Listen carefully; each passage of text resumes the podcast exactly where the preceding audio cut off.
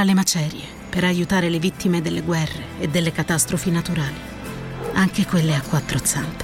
L'8 per 1000 all'Unione Buddista Italiana arriva davvero a chi davvero vuoi tu. 8 per 1000 unionebuddista.it Avete mai pensato che la banda della casa di carta vorrebbe restare bloccata nella zecca il più lungo possibile?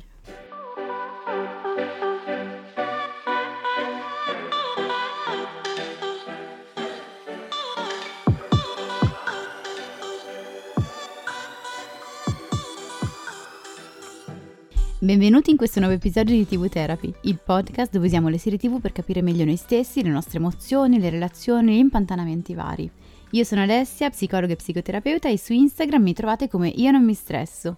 Io sono Giorgia, scrivo di serie tv e su Instagram mi trovate come Tellis, che è un blog che racconta le serie tv come meritano. In questa puntata, in questo episodio del nostro podcast, eh, sfruttiamo un po' La Casa di Carta, che è una serie tv che ha riscosso improvvisamente il mio interesse nel momento in cui Giorgia ha dato un'interpretazione che per me è una genialata e ha eh, paragonato, ha utilizzato La Casa di Carta per spiegare il blocco, che è uno di quei temi che affronto spessissimo in terapia e che ha a che fare con la sensazione di essere impantanati in un punto nella vita, tipo bloccati negli studi, bloccati nelle relazioni e quindi mh, si ha l'impressione di non riuscire più ad andare avanti.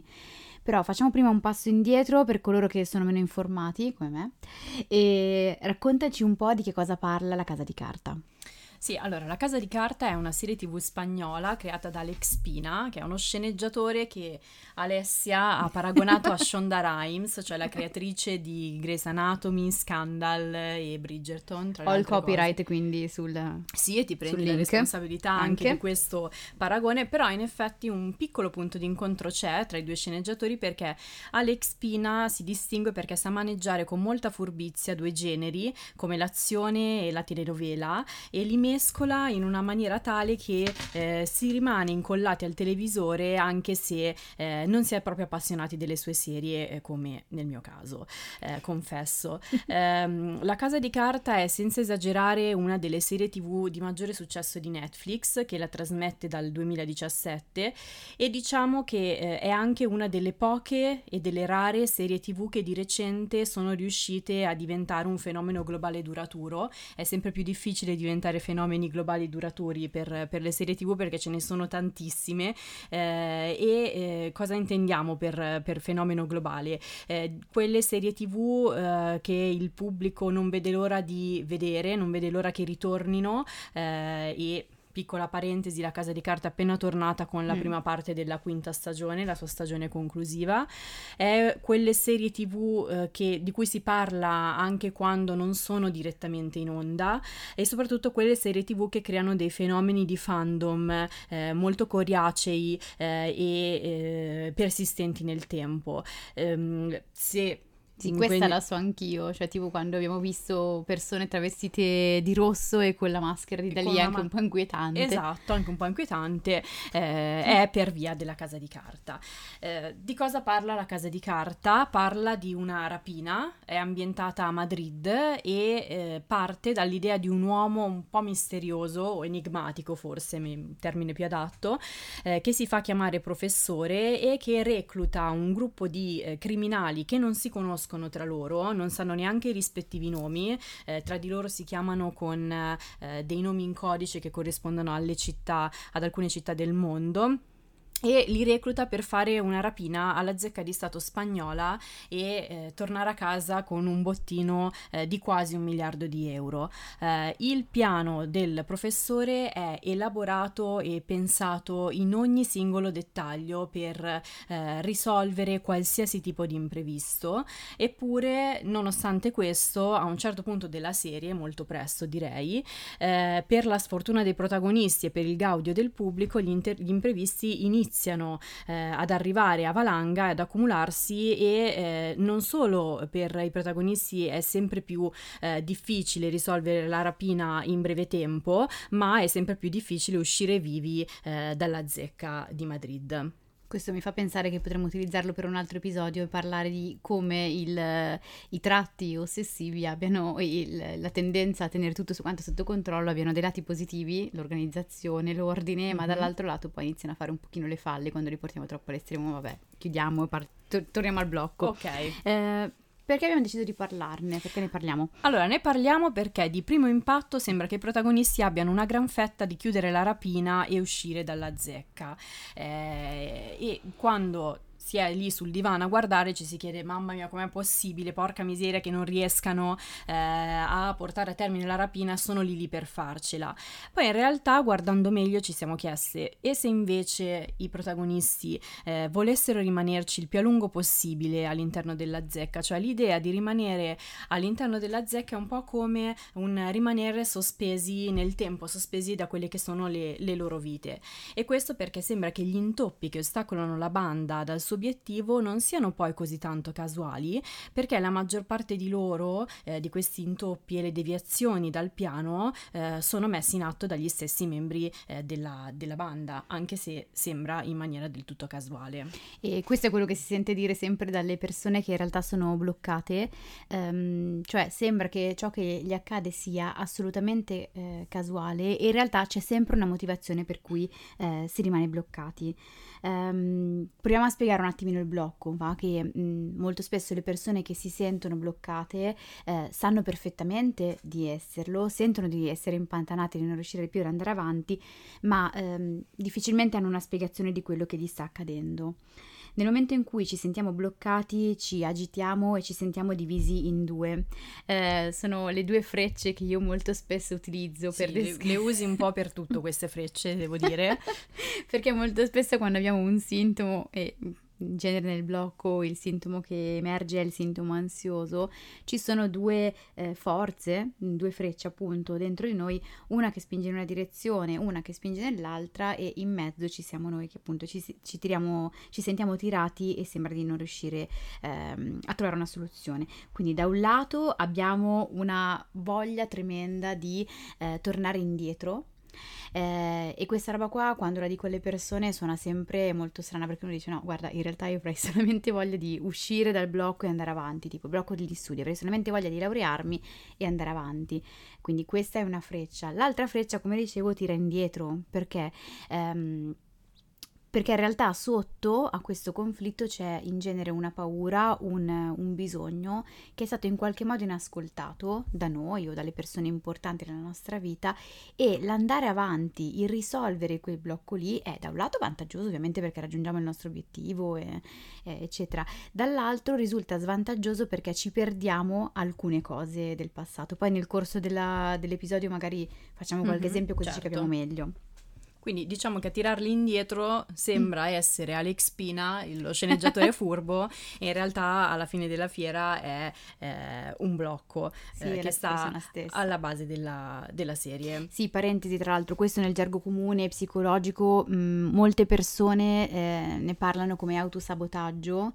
Eh, che non è un termine totalmente improprio, però ecco, non è che noi ci facciamo lo sgambetto eh, per cattiveria, per senso di inadeguatezza, eh, quanto perché eh, per certi versi è effettivamente un vantaggio per noi tornare indietro e c'è una paura nell'andare avanti, quindi è un autosabotaggio rispetto all'andare avanti, in realtà è un ascolto di noi stessi e dei nostri bisogni circa il fatto di rimanere fermi e risolvere i nostri eh, nodi prima di proseguire boh, facciamo degli esempi rispetto magari ai personaggi che forse risulta ancora più... Sì, perché diciamo che La Casa di Carta che ha un cast corale con un sacco di personaggi, qualcuno è più approfondito, qualcuno meno, eh, però questo cast cora- corale permette di eh, guardare un po' il blocco in tutte le sue sfumature, no? Ognuno ha il suo percorso di vita e quindi poi eh, lo spettatore si può, eh, può, rivedere se stesso, può eh, identificarsi diciamo con eh, diversi personaggi, con il personaggio personaggio che, che preferisce. Anche cioè, perché non ci si blocca mai a caso, cioè mh, se vi è capitato di bloccarvi, anche semplicemente di impantanarvi per un certo periodo,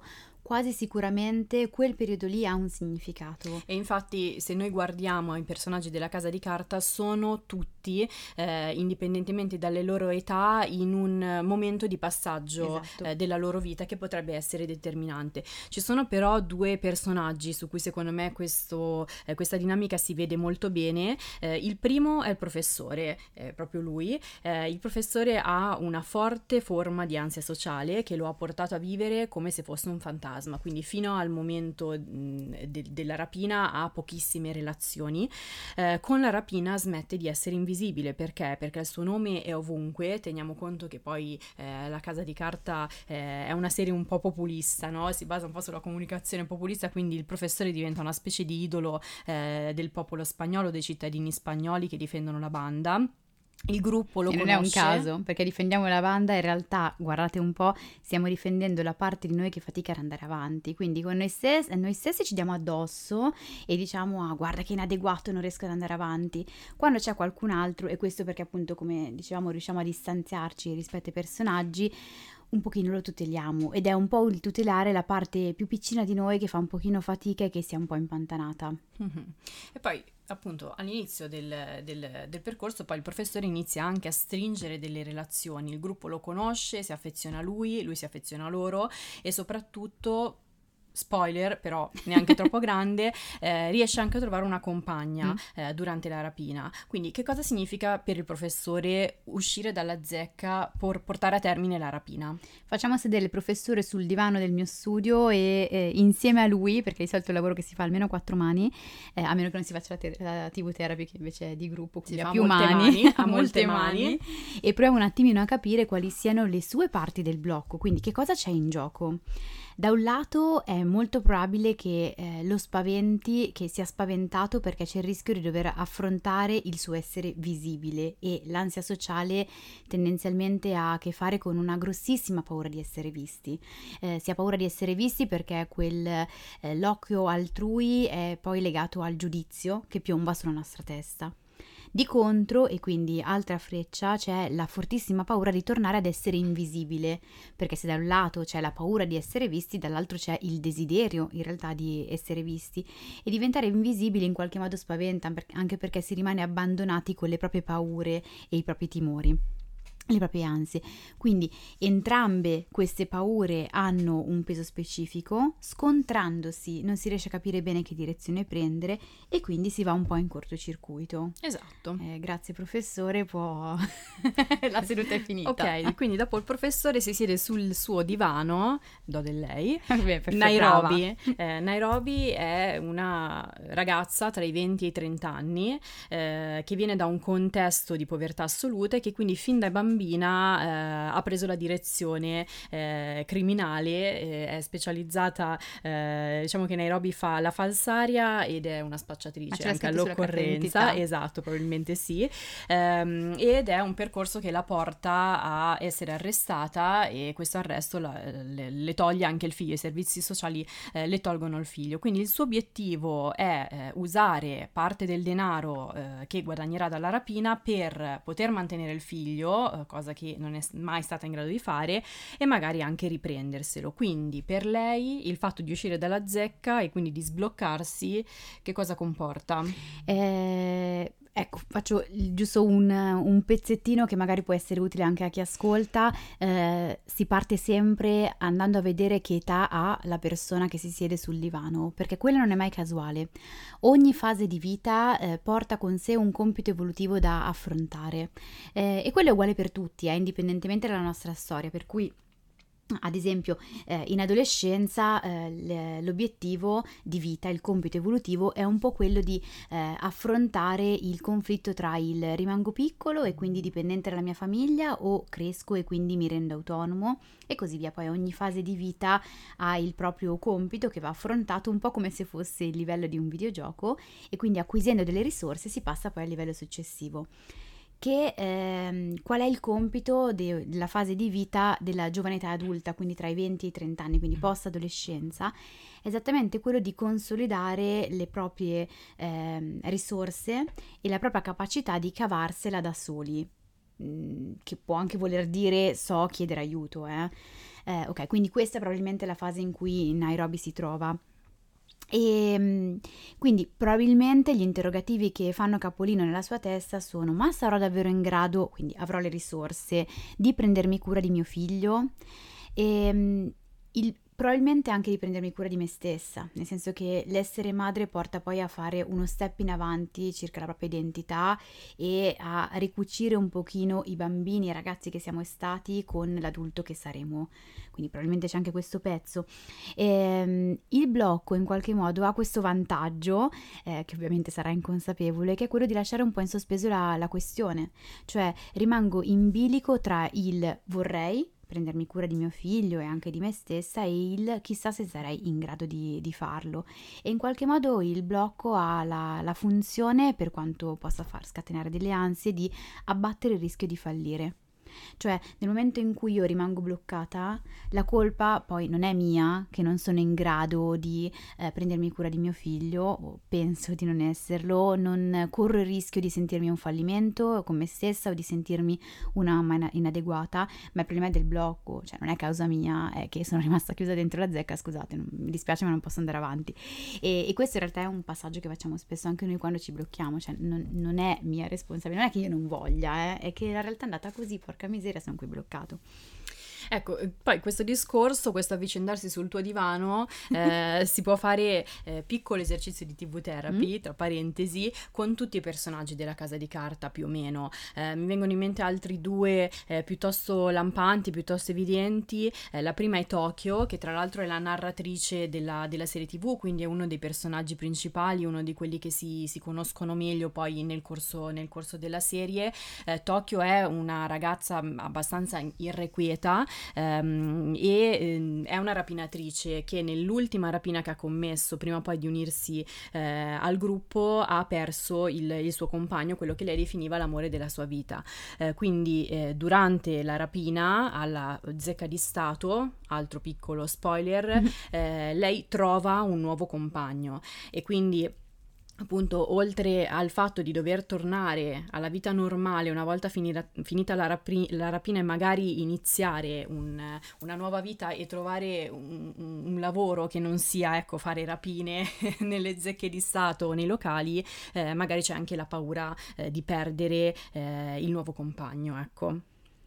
Sì, la, l'altra tip psicologica che mi viene in mente, allora prima abbiamo detto che eh, è sempre significativo il periodo in cui eh, ci blocchiamo Ecco, l'altro pezzo è che tendenzialmente ci, filiamo, ci um, blocchiamo su uno dei due filoni eh, che ci porta poi a crescere e quindi ad arrivare a quello che è un po' il livello successivo del nostro videogioco, della nostra vita. Quindi eh, il primo filone è quello delle relazioni, quindi qua parlavi di Tokyo e dell'amore, mm-hmm, quindi esatto. immagino che sia un po' quello, perché ci permette di diventare autonomi affettivamente e quindi di staccarci, ovviamente, tra virgolette, da quella che è la nostra famiglia di origine. Può esserci paura in questo, può esserci il desiderio invece di non staccarsi mai.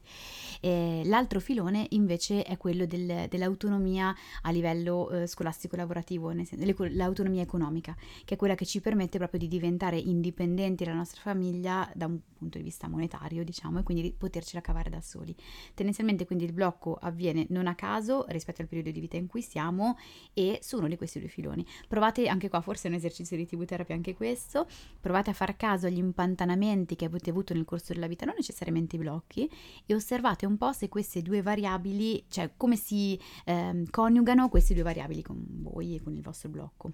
Ecco, a proposito della dipendenza, del secondo filone, quello dell'indipendenza eh, economica, eh, un personaggio che rientra in maniera eh, molto, eh, molto precisa è Denver, che è un ragazzo, diciamo il classico eh, ragazzo un po' poco brillante, chiamiamolo così, anche se lui pensa che di essere molto, molto brillante, eh, mm. che ha vissuto fino a quel momento nell'ombra del padre che lo trascina in, in questa rapina e per lui la rapina ehm, alla zecca di Stato è un po' un banco di prova, la prova del diventare grandi, del vedere se eh, riesce a cavarsela eh, in un ruolo di responsabilità, no?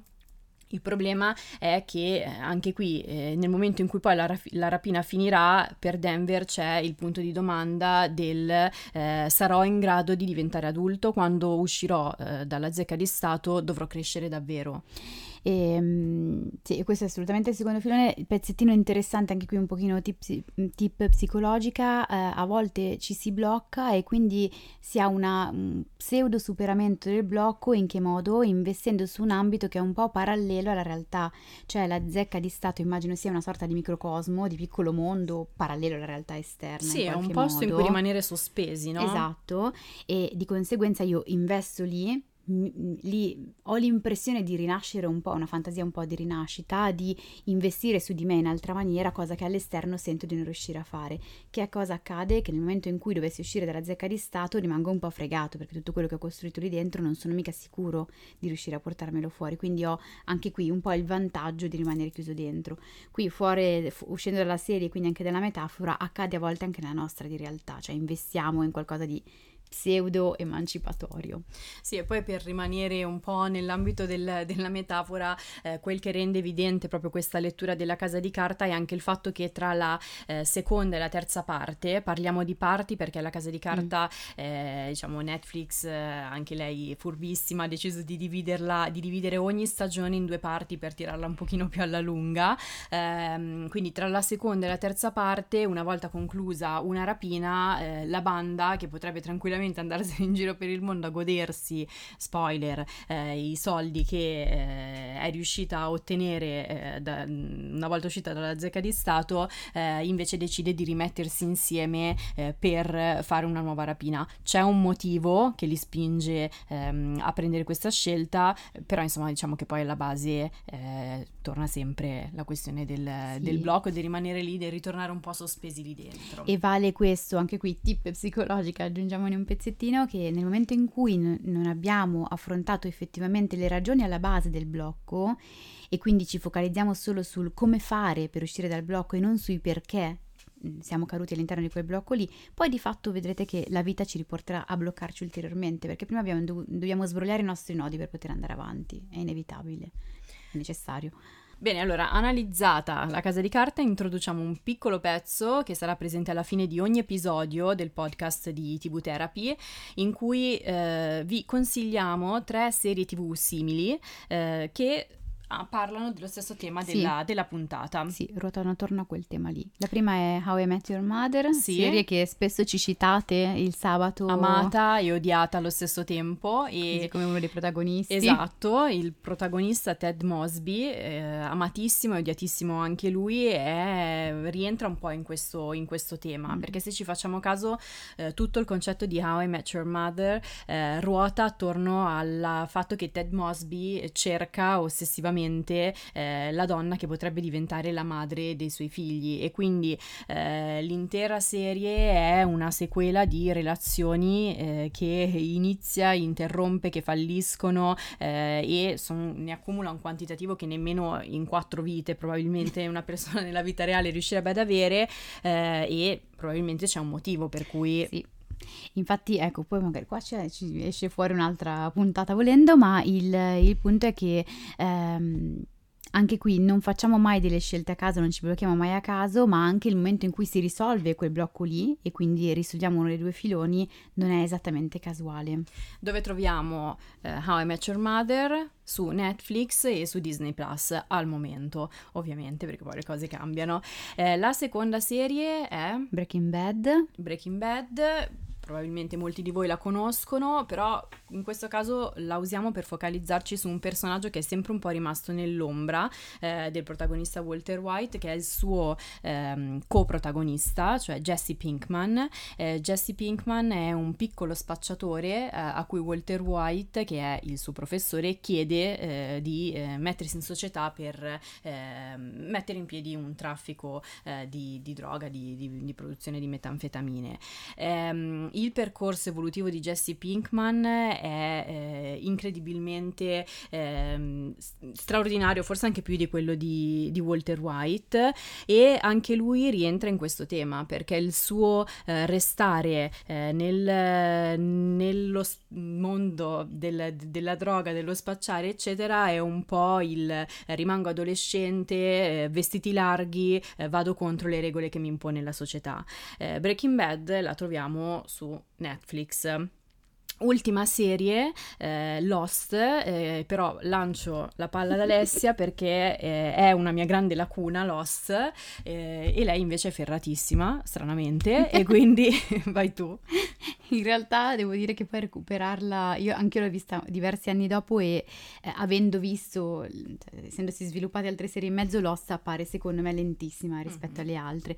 Però al di là di questo, perché vi consigliamo Lost? Eh, perché parla di un disastro aereo, eh, quindi le persone a seguito di un incidente finiscono su quest'isola eh, deserta e abbastanza misteriosa dove ci sono alcune presenze. Eh, quello che però è interessante è che anche qui eh, l'incidente aereo e quindi rimanere bloccati eh, sull'isola li porta poi a dover affrontare alcuni propri fantasmi interni, le presenze sono proprio metafora un po' di, mm-hmm. di questo, per poter uscire dal blocco. E, e questa la troviamo al momento su, su Disney, Disney Plus. Plus. Quindi allora, direi che abbiamo concluso, abbiamo un sì, pochino sviscerato il tema del blocco. Siamo andati anche un po' lunghi. Sì, esatto, rispetto a quello che c'era. Per, perfetto, quindi ci vediamo al prossimo episodio. Eh, se avete dubbi o domande su come vi fanno sentire le serie tv che state guardando ogni sabato, ci trovate su Instagram, sui nostri canali, quindi io non mi stresso. E Tellis con la Y, precisiamo. Poi comunque nelle, nel box informazioni, insomma, la, c'è scritto tutto. E vi ricordiamo inoltre che la TV Therapy esiste anche come terapia di gruppo.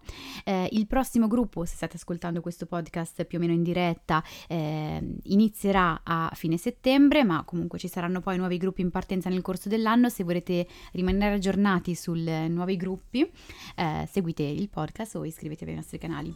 Al prossimo episodio. Al prossimo episodio.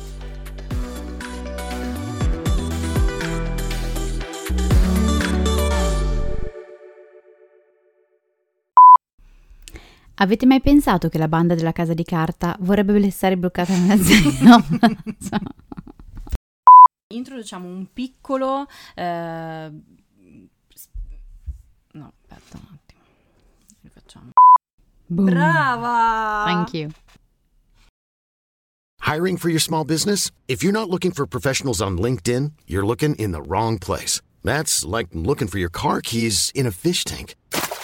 LinkedIn helps you hire professionals you can't find anywhere else, even those who aren't actively searching for a new job but might be open to the perfect role. In a given month, over 70% of LinkedIn users don't even visit other leading job sites. So start looking in the right place. With LinkedIn, you can hire professionals like a professional. Post your free job on linkedin.com slash people today.